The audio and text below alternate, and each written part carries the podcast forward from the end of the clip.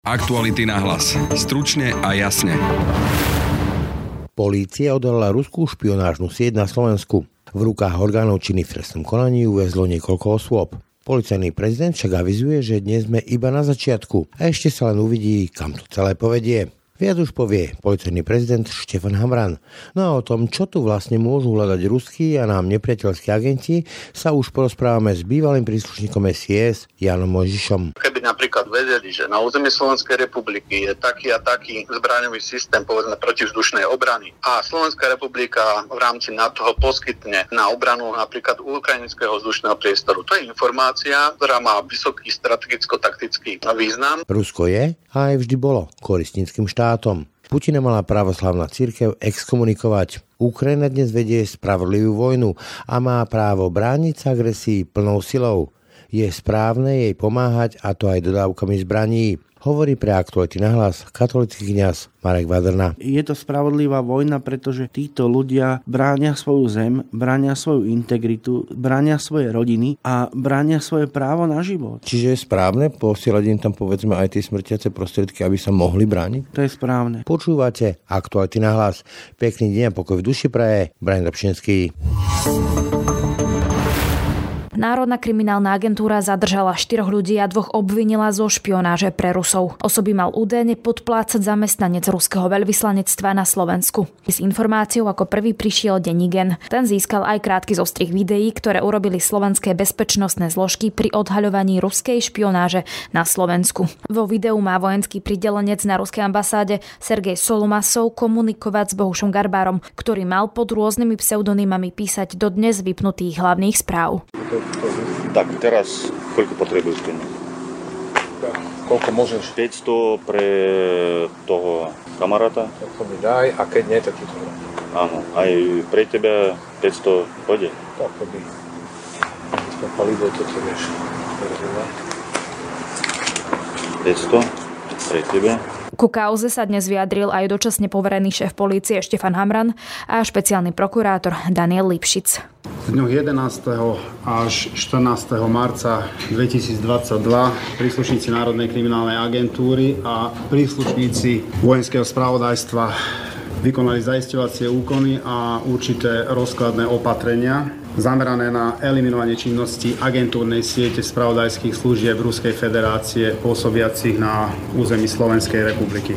Takisto boli vykonané opatrenia na zamedzenie činnosti spravodajských dôstojníkov týchto spravodajských služieb. V tejto súvislosti je dôležité povedať, že v rámci zaisťovacích akcií, konkrétne dvoch, boli vykonané 5 domových prehliadok a 7 prehliadok iných priestorov. Tieto boli vykonané na teritoriu miest Košice, Vranov nad Toplou, Ružomberok a Liptovský hrádok. V rámci týchto akcií boli zadržané 4 osoby, dve boli obvinené a jednu osobu sme navrhli stíhať väzobne. Prvá osoba Bohuš G. z Košic. Je to dopisovateľ aktuálne štátom blokovaného internetového webu hlavné správy. Tejto osobe bolo znesené obvinenie pre zločin vyzvedactva v súbehu so zločinom príjmania úplatku. Je dôležité podotknúť, že táto osoba sa k týmto skutkom priznala. Máme informácie, že približne od apríla vláňajšieho roku, to znamená roku 2021, pôsobila ako spravodajský agentúrny kontakt pre spravodajských dôstojníkov vojenskej rozviedky GRU Ruskej federácie, ktorá pôsobila na území Slovenskej republiky a jej spravodajskí dôstojníci pod krytím diplomatickej misie Ruskej federácie v rámci Ruskej ambasády. Táto osoba vyzvedala, zbierala a poskytovala vysokocitlivé informácie a utajované skutočnosti, vrátanie tých, ktoré sú označené podľa zákona stupňom utajenia tajné a prísne tajné pre svoje ruské spravodajské kontakty. Samozrejme za to príjmala určité úplatky. Ďalšou osobou je Jozef M. z Vranova nad Toplou, je to bývalý asistent poslanca Národnej rady Slovenskej republiky nemenovanej politickej strany. A už spomínaný Bohuž G. prostredníctvom tejto osoby sa snažil získavať citlivé informácie z prostredia Národnej rady Slovenskej republiky, najmä z obsahu utajovaných častí výročných správ Slovenskej informačnej služby, vojenského správodajstva a ďalších štátnych orgánov. tejto osobe nebolo znesené obvinenie, po vykonaní potrebných procesných úkonov bola prepustená na slobodu. Ďalšou osobou je Bohuš M. z Ružomberka. Je to bývalý príslušník Slovenskej informačnej služby. Bohuš G. sa prostredníctvom tejto osoby snažil získať citlivé informácie. Posledná osoba z tejto štvorice je Pavel B. z Liptovského Hrádku. Je to bývalý vedúci katedry bezpečnosti a obrany Vojenskej akadémie v Liptovskom Mikuláši. Táto osoba bola tiež spravodajský dôstojnícky kontakt pre spravodajských dôstojníkov, konkrétne štyroch, už spomínanej najvyššej vojenskej rozviedky GRU Ruskej federácie, s ktorými bola v kontakte a pre ktoré vyzvedala, zbierala a vyzradila citlivé informácie strategického významu, utajované skutočnosti tiež stupňa tajné a prísne tajné a tieto informácie sa mali týkať záujmov Severoatlantickej aliancie a ozbrojených síl Slovenskej republiky. Táto osoba pôsobila najdlhšie ako kontakt pre ruské spravodajské služby, konkrétne od roku 2013 až do doby zadržania. Pokiaľ ide o spravodajských dôstojníkov vojenskej rozviedky Ruskej federácie, tak e, tieto osoby, ako zrejme viete, sú vyňaté spôsobnosti orgánov činných v trestnom konaní a súdov Takže voči týmto osobám trestné konanie neprebieha. Momentálne vítam na linke bývalého šéfa analytikov v SIS, Jana Možiša. Dobrý deň. Dobrý deň, prejem. V úvode úplne taká všeobecná otázka. Ako vnímate teda to, že NAKA zadržala štyroch ľudí a dvoch obvinila zo špionáže pre Rusov? A, tak v každom prípade ma to potešilo, lebo si uvedomujem, že odhalenie špionáže je naozaj veľmi ťažké a týmto chcem aj zagratulovať príslušným orgánom. A áno, to tam napríklad zaznelo dnes na tej tlačovej konferencii. Teda opýtal sa na to novinár, prečo to tak dlho trvalo, respektíve keď sa to dialo napríklad od roku 2013. Ako to pochopiť, že vlastne sa to podarí ruskej vojenskej rozviedke tak dlho tajiť? Je to veľmi ťažké také niečo zadokumentovať a prípadne odstíhať, pretože tajné služby pracujú spôsobom, ktorým sa snažia predísť odhaleniu, predísť tomu, aby táto činnosť bola odhalená. A ďalšia vec je, že niekedy je cenejšie vedieť o tom, že akým spôsobom zahraničná spravodajská služba pôsobí. To znamená, že aj viete, že konkrétna osoba pracuje pre cudziu spravodajskú službu, ale zároveň je cenejšie tú, túto informáciu podržať v tajnosti a sledovať zistiť ďalšie dôležité informácie. Vy ste teda spomínali, že to môže pomôcť odhaliť ďalšie veci, čiže predpokladáte, že je toto začiatok a že teda to bude ďalej pokračovať? Môže byť aj takáto situácia nastať, ale môže byť aj to, že ďalšie informácie nebudú zverejňované a budú použité pre ďalšiu kontrašpionážnu činnosť. Čo to znamená, že budú použité pre ďalšiu kontrašpionážnu činnosť? pri tvorení agentúrnej siete cudzej spravodajskej služby vlastne ona používa nejakým spôsobom štandardné metódy. To znamená, že vytipuje agenta, naviaže s ním komunikáciu a vytvorí aj systém výmeny informácií, prípadne peňazí. Tieto informácie sú veľmi dôležité na to, ak takúto informáciu teda máte, aby ste mohli predchádzať ďalším prienikom spravodajskej služby do činnosti alebo do orgánov štátu. Taká opäť nejaká možno všeobecná otázka, môže byť podľa vás na Slovensku viac, viac ruských špionov? tak samozrejme, že môže. Diplomatické krytie pre riadecích dôstojníkov je len jedna z fóriem agentúrnej práce. Viete pomenovať aj tie ďalšie formy agentúrnej práce? Môžu to byť napríklad tzv. nelegálovia, to znamená, že osoby, ktoré nie sú spojené s diplomatickou službou, ale vykonávajú teda spravodajskú činnosť pre cudziu mocnosť, buď pod vlastným menom, alebo niekedy aj pod inou identitou. Vy ste to už spomenuli, že sa spomína práve to diplomatické krytie, čiže majú ľudia tomu rozumieť tak, že, že napríklad zväčša alebo v veľkej časti ide práve o pracovníkov ruskej ambasády? Spravodajské krytie sa e, používa najmä z dôvodu beztrestnosti týchto osôb na území cudzieho štátu. To znamená, keď sa takáto vec odhalí, tak e, daná osoba aj keď je usvedčená, vlastne hrozí jej maximálne vyhostenie. Čiže vlastne to je nejaká taktika, že teda máme tu áno, nejakého agenta, áno. bude mať diplomatické krytie a je tým pádom vlastne beztrestný na Slovensku. Áno, v prípade, že by to bola súkromná osoba, hrozilo by jej trestné stíhanie a tým pádom vlastne aj hĺbšie prezradenie, možné hĺbšie prezradenie práce spravodajskej služby v cudzom štáte. O ruských špiónoch sa hovorí roky, respektíve napríklad my sme mali v minulosti rozhovor s pánom Naďom, vtedy ešte teda nebol ministrom, bol v opozícii a on hovoril, že tu máme ruských špiónov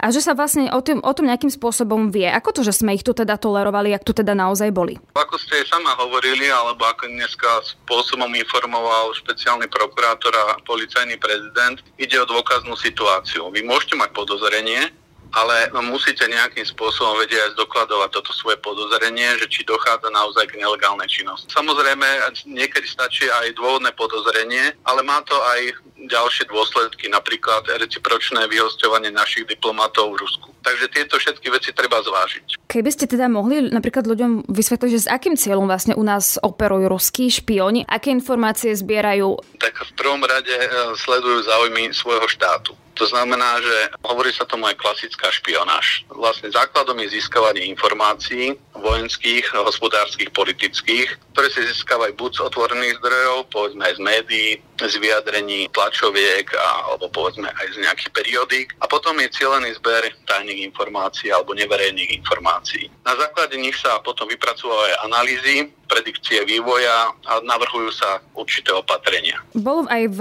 denníku N rozhovor s bývalým šéfom Vladim, eh, si, s Vladimírom Čolinským, ktorý tam konkrétne napríklad hovoril o tom, že sa zbierajú informácie o, informácie o členskej krajine na to, čo robia naši diplomati, o, napríklad aj o zbraňových systémoch. Dnes dokonca pán Hamran, myslím to bol, alebo pán Lipšic, o, povedali, že zbierajú informácie o ozbrojených silách. Ona to tak, vlastne čo s tými informáciami ďalej robia?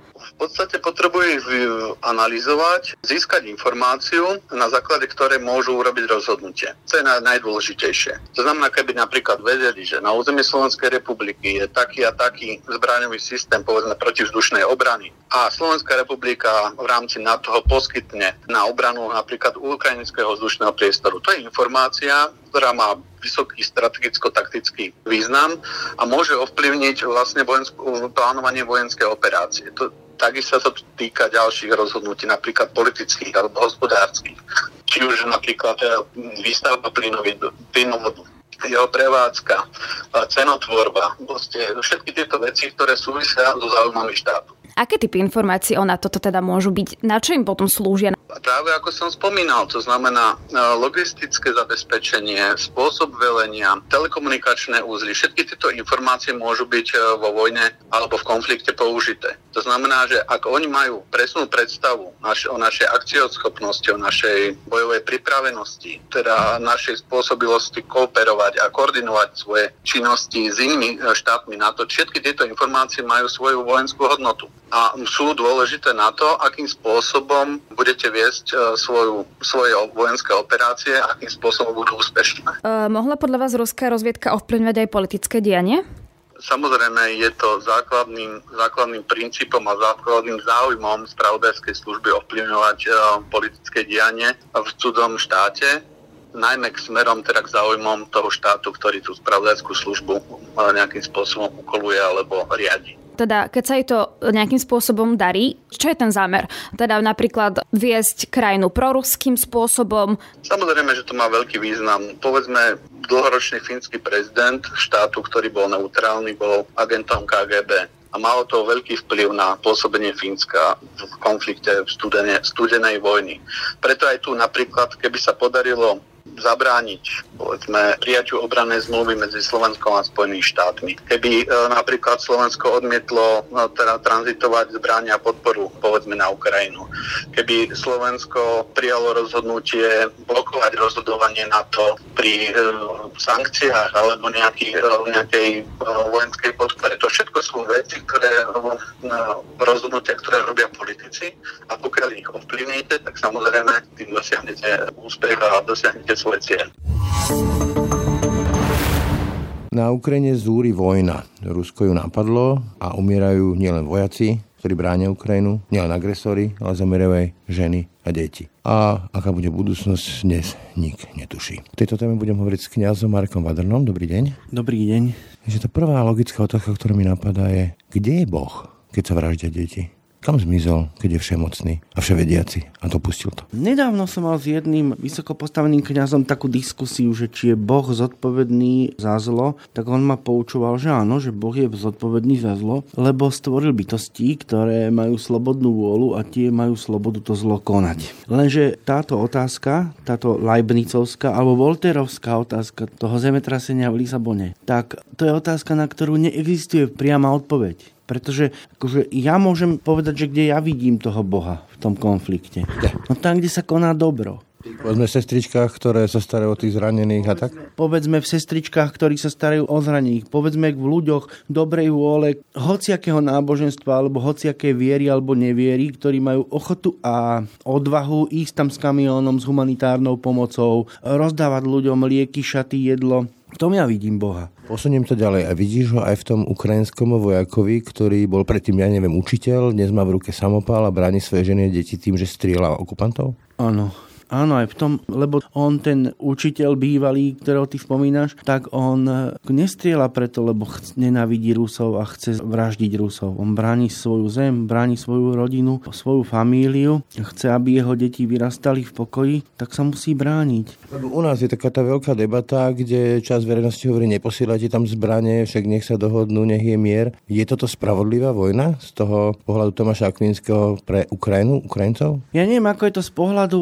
Tomáša Tomáša Akvinského, lebo Tomáš Akvinský hovorí viacej veci. Určite si počul o tom, ako pápež Pius XII plánoval alebo sa zapájal do plánovania atentátu na Hitlera, hej, čo vyšlo nedávno najavo a práve tú svoju aktivitu oprel o názor Tomáša Akvinského, že za určitých podmienok je možné tyranského vojvodu alebo tyranského vládcu jednoducho odstrániť fyzicky. Tomáš Akvinský píše aj do takýchto detajlov. Otázka je, že spravodlivá vojna je, akože teraz poviem svoj názor, spravodlivá vojna aj podľa katechizmu existuje. Hej, je to obranná vojna, keď vás niekto napadne a vy sa musíte brániť. Musíte sa brániť dostupnými prostriedkami. A samozrejme, že aj katechizmus katolíckej cirkvi, on hovorí, že za akých podmienok katolík oprávnene používa tie ničivé prostriedky, zbranie. To je tam na celú jednu kapitolu. Z tvojho pohľadu, je toto vojna, ktorú vedú Ukrajinci na svojom území, bráňať svoje rodiny, svoje svoje mesta, svoje dediny spravodlivou vojnou?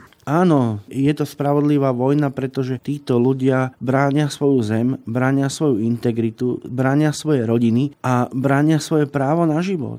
Čiže je správne posielať im tam povedzme aj tie smrtiace prostriedky, aby sa mohli brániť? To je správne. Pápež sa voči tejto vojne už veľmi ostro vyhranil, hovoril o barbarstve, hovoril o potokoch slz a že dajú zastaviť. Myslíš, že tie slova dopadnú na úrodnú pôdu? tak pápež to urobil dokonca aj tak veľmi emočne. Myslím, že teraz nedelu. Teraz nedelu, dokonca bol aj na ruskej ambasáde. Predtým. Áno, a predtým bol na ruskej ambasáde. Dokonca poslal tam dvoch kardinálov. Viem si predstaviť, že pápež má v tomto ohľade veľké slovo, hoci teda ak mám to v tom globálnom zmysle hovoriť, ja som prekvapený skôr z reakcie prekvapený. No, nepáči sa mi reakcia tam tamojšej pravoslavnej církvy. Kirila, ktorý hovorí o vojne voči zhýralému západu podporujúcemu gay pride a že to je zlo a to treba zničiť? Kiril o tom už hovorí do posledných 15 rokov, však ja som jeho kázne počúval často. Je to kresťanské toto, čo on hovorí? Do akej miery je to kresťanské, to nechám na jeho svedomí ale to, že sa nepostavil na obranu svojich veriacich, ktorých má na Ukrajine. Tam je obrovské množstvo ruských pravoslávnych a mnohí aj Ukrajinci patria pod jeho jurisdikciu. Má tam vlastného metropolitu, je tam obrovský krásny kláštor blízko Kieva a on proste sa týchto ľudí nezastal. Nepostavil sa tomu, jak ho nazvať, tomu uzurpátorovi, Putinovi. Putinovi, tomu Putinovi, uzurpátorovi. Tak ako v Biblii, keď Dávid zviedol Uriášovú manželku, tak za ním prišiel prorok Nátan a povedal mu legendu o človeku, ktorý mal veľa oviec, ale ulakomil sa na jednu malú susedovú ovečku a Dávid tedy na to zareagoval, že poďme toho človeka zlikvidovať, ktorý takéto niečo urobil a Nátan mu povedal, tak to si ty, to si urobil ty. A ja si myslím, že úloha vysoko postaveného duchovného je práve, a keď je tak blízko, je práve táto, ako toho Nátana voči Dávidovi, že idem ho a napomeniem ho a keď nepočúvne, tak ho proste exkomunikujem. Ide mal Kiril exkomunikovať Putina? No, o tom som ja presvedčený. Ale vyzerá to skôr tak, že ja som o tom včera večer a v noci dlho premýšľal, veľa som čítal rôzne rozhovory o ruskom prostredí, aj povedzme takéto kázne, že to je naozaj vojna civilizácií, že Rusi sa považujú za niečo viac. Oni nás chcú oslobodiť od našej zhýralosti, lebo oni majú nejaké také mesianistické poslanie. Nás oslobodzovať aj tým, že nás otročia. To je proste šovinistický fašizmus na ktorom participuje tá pravoslavná církev. Mám mnoho ruských autorov prečítaných, ale väčšina z týchto autorov, ktorých mám prečítaných, z toho Ruska utiekla. A utiekla z neho už v 18. 19.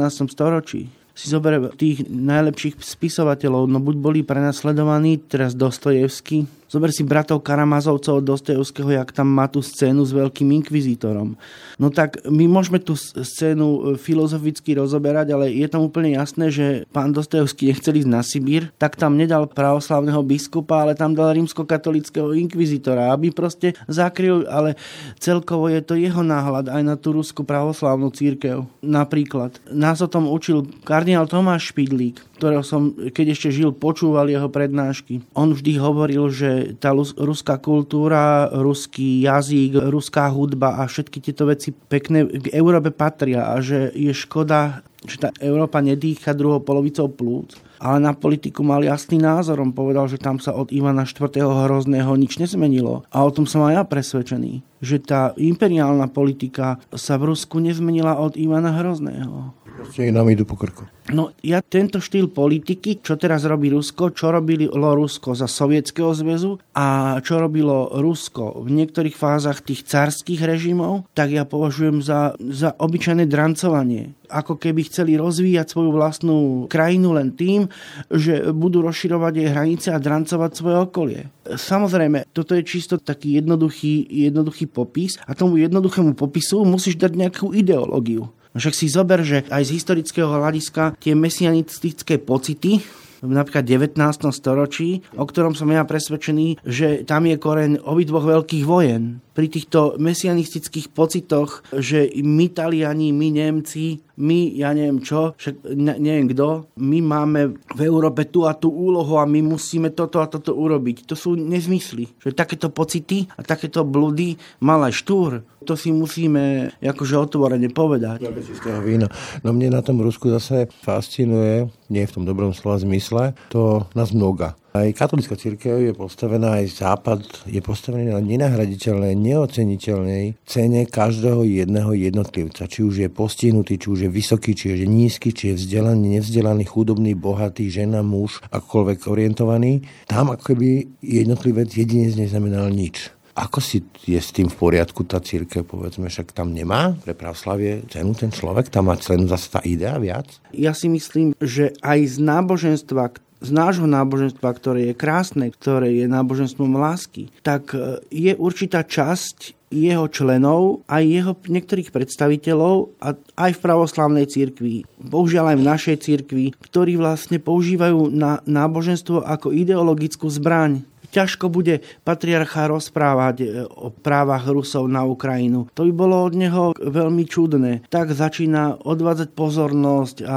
rozpráva o tom, čo sa tam 8 rokov dialo alebo nedialo bez toho, že by mal nejaké poruke, nejaké dôležité fakty, hej. Ale čo tým chce dosiahnuť? No chce tým dosiahnuť asi podľa mňa len odvedenie pozornosti od tej podstatnej témy a to je to, že proste v mene nejakej ideológie a v tomto prípade toho mesiánskeho komplexu, toho ruského, ktorých si spomínal, sa ide drancovať a likvidovať ľud, nevinný ľud nejakého iného národa. Veď to je strašné. A ako vnímaš ako na tú vojnu u našich susedov, lebo sú to naši susedia, doslova naši susedia. Zareagovala slovenská spoločnosť. Na jednej strane vidíme stovky, tisícky ľudí, ktorí po práci dobrovoľne zadarmo idú na tie hranice, vozia ľudí autami za svoj benzín, ubytovajú vo svojich chatách alebo dokonca u seba doma, nič za to nepýtajú, proste lebo to považujú za dobré a správne 12 smeny tam majú tí dobrovoľníci na tých hraniciach, pomaly nevládzu, nemajú sa kde ani poriadne vyspať, majú tam ten čaj a nejaký guláš a takto žijú celé dni. To je tá jedna stránka, taká úžasná, čo ma až prekvapila. Na druhej strane čítame, neviem, či to nepreceňujem, ale desí ma to, všetky tie komentáre o tom, že a čo my? Aj my sme chudobní, čo im dávate?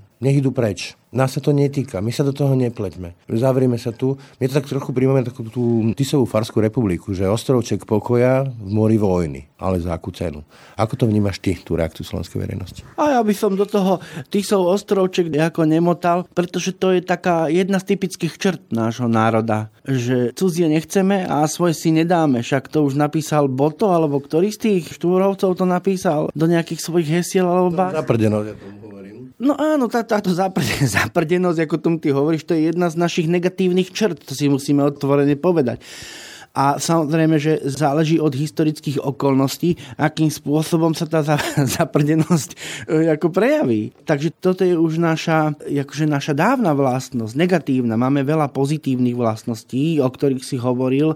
Sme naozaj ochotní okamžite zareagovať, keď niekto, niekto má núdzu. Ja sa s týmto stretávam nielen v týchto časoch tej vojny. Ja, ja sa s tým už stretávam dlho. Že napríklad ja už mal som kontakty na Ukrajinu, čo sa týka utečencov e, z východ východnej Ukrajiny z Donbasu smerom na západ, na západnú Ukrajinu, konkrétne s Užhorodom. A tam, keď sme zháňali pomoc pre e, matky s deťmi, tak e, ľudia boli veľmi štedrí skoro každý rok poslali nejaký obnos peňazí, vďaka ktorým títo ľudia mohli mať kúrenie a elektriku v tom Užhorode. Čiže vieme, kde je tá správna strana. My vieme byť veľmi dobrí, láskaví, otvorení, vieme veľmi pomáhať. A ja sa skôr bojím toho, že či to nebude jak s tou koronou, že zo začiatku sme si jeden druhému šili rúška, potom prišli kadejaké vlny tzv. názorov a spoločnosť sa premenila na, nenavi- akože na, na nenavistnú diskusiu, sa to zmenilo.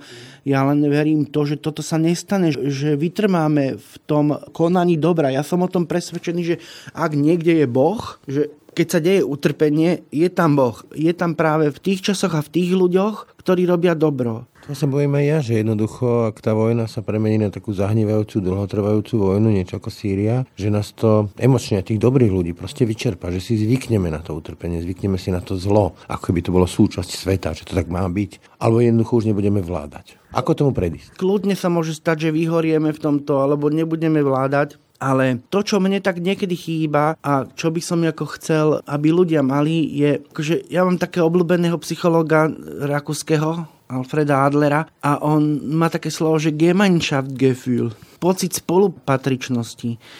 My ho musíme pestovať. Niečo v tom slova zmysle, že ja keď som unavený, bolí ma hlava, ale proste moje dieťa ma potrebuje, tak sa prekonám, že brať tých ľudí ako si nejakých svojich bratov, súčasť spoločenstva? To je jedna vec, že prekonám sa a proste budem pri tom dieťati, ktorého boli hlava alebo má horúčku.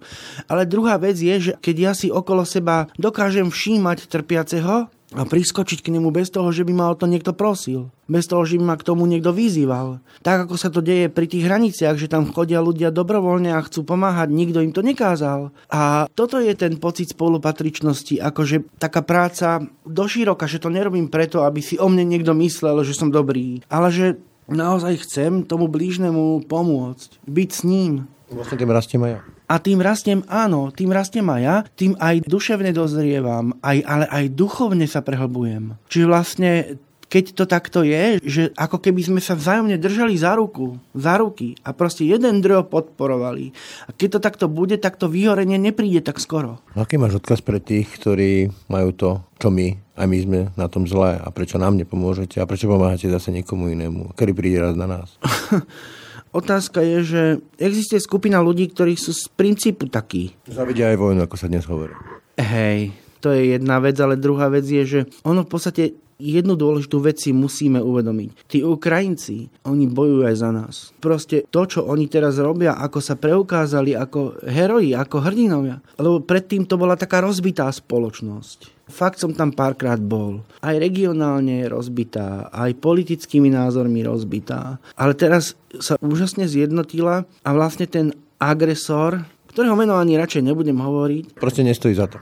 Ale že on ich ako keby dokázal zjednotiť tým svojim útokom. No to je úžasné, že vlastne on stvoril ukrajinský jednotný národ, lebo toto si budú niesť celé generácie. A zase metafyzická otázka. Musí národ, človek rásť až za takúto cenu, za takú cenu takého strašného utrpenia, krvi a bolesti? No ja len chcem, keď si hovoril o odkaze tým hundrošom, tak jediné, čo pripomínam je to, že tí ľudia, tí muži na Ukrajine, ktorí bránia svoju vlast, bránia aj nás bojujú za nás. My nemusíme ísť na pole proste vo vojenskom múndure a strieľať, oni to robia za nás a do istej miery akoby chránia ten náš európsky mier. Nielen slovenský, ale celoeurópsky priestor. Naozaj fungujú ako taká nárazníková plocha a zdá sa, že túto úlohu plnia statočne. Veľmi, veľmi silná statočne a ja by som veľmi takú vďačnosť im povedal, že a keď sa teraz ako v európskom priestore, slovenskom priestore cítim bezpečne, tak je to aj vďaka ním. Takže toto by som len povedal, lebo argumentovať a presviečať Hundrošov je ťažké, väčšinou ich nepresvedčíte, ale toto je taká moja myšlienka, ktorú si podľa mňa musíme uvedomiť všetci a k tomu druhému, čo si sa pýtal... Či národ musí rásť za takú strašnú cenu a jednotlivé, či musí rásť za takú strašnú cenu. Slovo musí je tu také akože veľmi fatálne. Proste tak to je. Tak to stalo.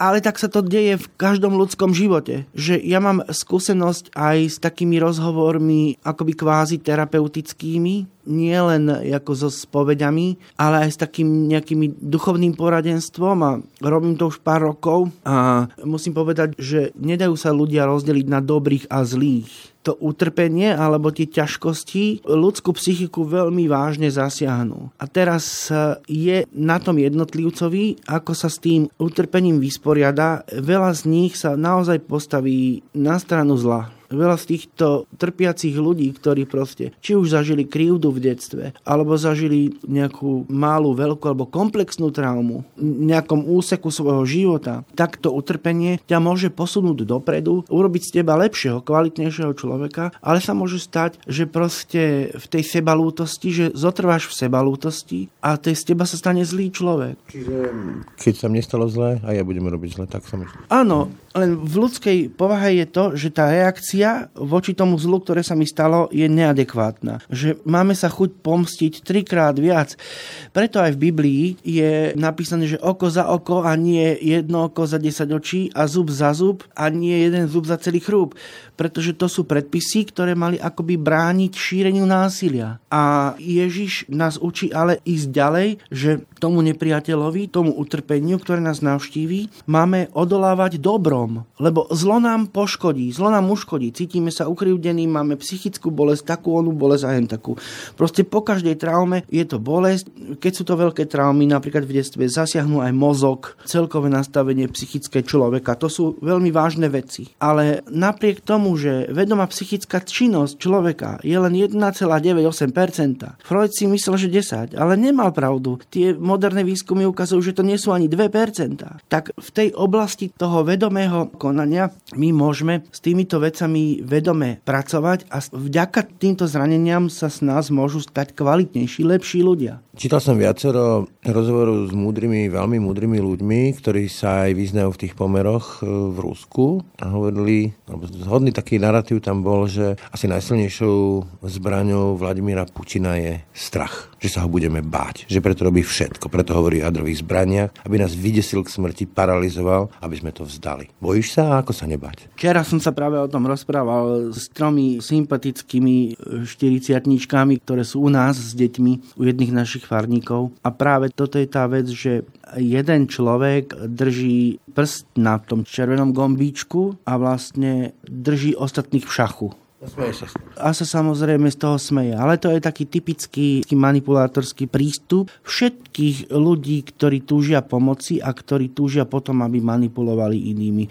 Nestrieľajú. Nestrieľajú, lebo keď vystreli jedným smerom, tak zostane druhý smer, z ktorého môže prísť odplata. Ale ak držia zbraň na bytu, na hrudi, tak majú proste všetky tie strany v strachu a keď budú chcieť aj tisícky ďalších iných strán. Keď budú musieť vystreliť, znamená to, že už niekde urobili predtým chybu. Ale niekedy vystreliť je nutné.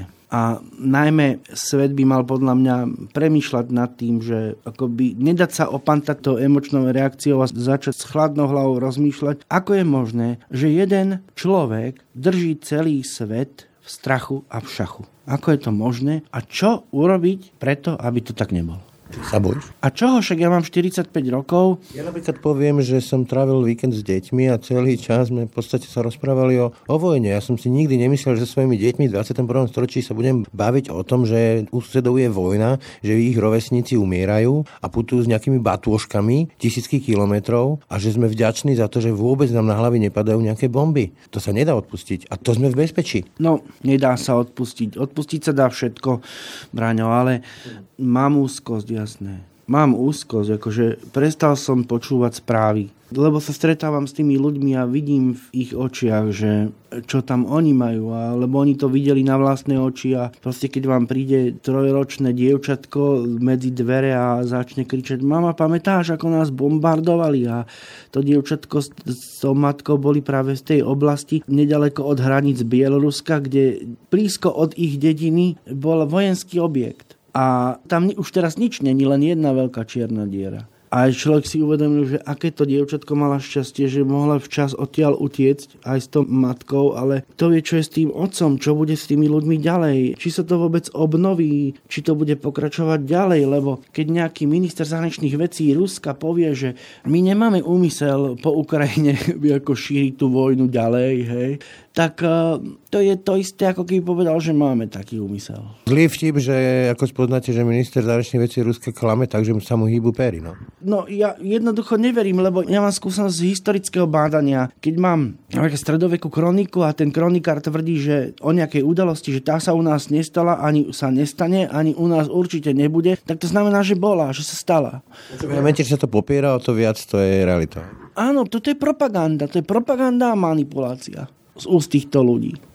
To podľa teba môže skončiť? Môže sa svet ešte, ktorý sa vymkol z klubov, vrátiť do normálu po tomto všetkom? No, neviem, čo ty si predstavuješ pod tým slovom do normálu. Ale do mieru áno. Do mieru áno. Ko, neviem, či môže mať odvahu povedať k tomu ešte niečo, ale fakt, keď je to tak, že jeden človek nás všetkých drží v šachu, aj ten jeden človek nás drží v strachu a má z toho proste pasiu, naplňa to jeho psychické potreby, tak či není otázka, jak aj pre európske spoločenstvo, či není otázka urobiť niečo preto, aby to nerobil, alebo aby nebol.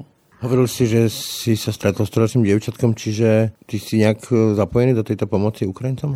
No áno, som, však my v našej farnosti, páter náš predstavený, otvoril exercičný dom, čo je také veľké zariadenie za kostolom a tam už teraz máme ubytovaných necelých 20 ľudí. Potom pracovníčky našej charity v Marianke ubytovali necelých 30 ľudí po rodinách. A ešte mám jednu známu, ktorá sa tiež angažovala kedysi v našej farnosti a tá má v studienke dom veľký a tam ubytovala 15 ľudí. Takže dokopy celkom... Veľká komunita. Celkom taká väčšia komunita, no. A to není len, že ja som do toho zaangažovaný. Nás je viac, pracujeme na tom všetci, čo sme duchovní v Marianke. Každý z nás sa k tej, na reakciu k tej kríze priložil svoje ruky. Moji bratia sú Poliaci. Oni oveľa lepšie vedia, čo je to ruská hrozba ako my, takže pomáhajú ako môžu. Spolu to robíme, spolu. Dante písalo o 7 kruhoch pekla, v ktorom kruhu bude Putin. Aký osud má Boh pripravený pre takých ľudí? Paradox je, že keby Putin tesne pred smrťou lutoval úprimne svoje hriechy, tak mu Ježiš povie to, čo povedal Lotrovi po pravej strane na kríži, ešte dneska budeš so mnou v raji. My nemôžeme nikoho odsudzovať, to není našej kompetencii. Môžem sa za človeka pomodliť, môžem mať k nemu súcit, keď je veľmi zlý, manipulátorský, sebecký, psychopatický, sociopatický, tak od neho treba utekať, od takého človeka sa treba oddeliť. Ale prijať mu zlo, tak to by znamenalo, že na zlo reagujem zlom, že som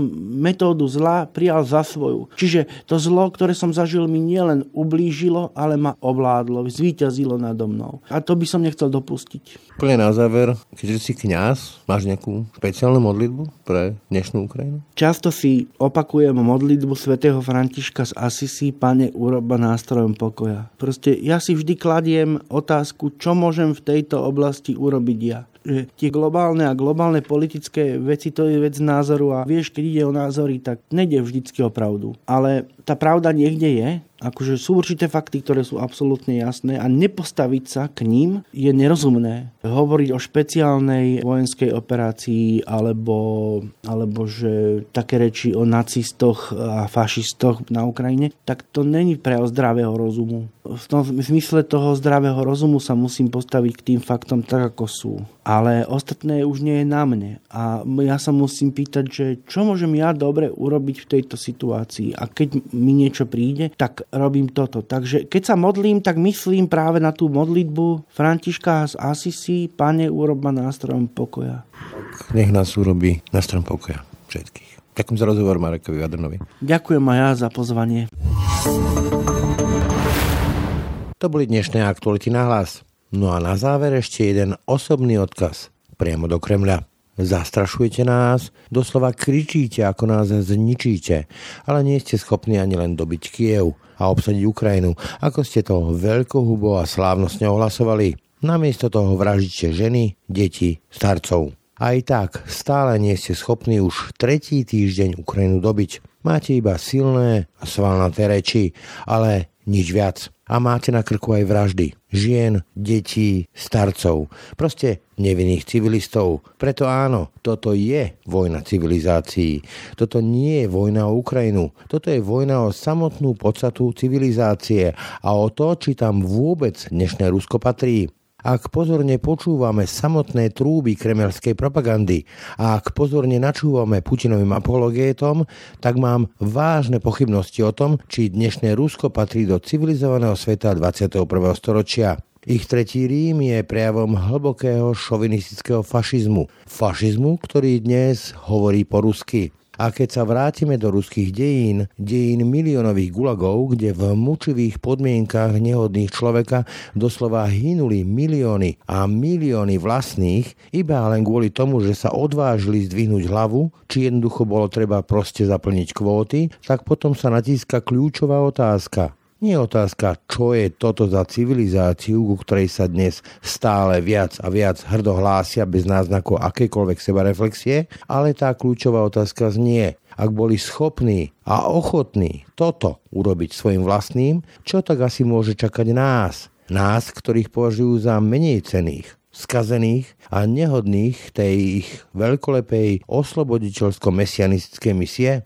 Veru, asi vôbec nič dobré a určite ani vôbec nič ľudské. Nič, s čím sa dá a má zmieriť. A preto sa s tým ani nezmierime. Pekný deň a pokoj duši praje. Brando Pšinský. Aktuality na hlas. Stručne a jasne.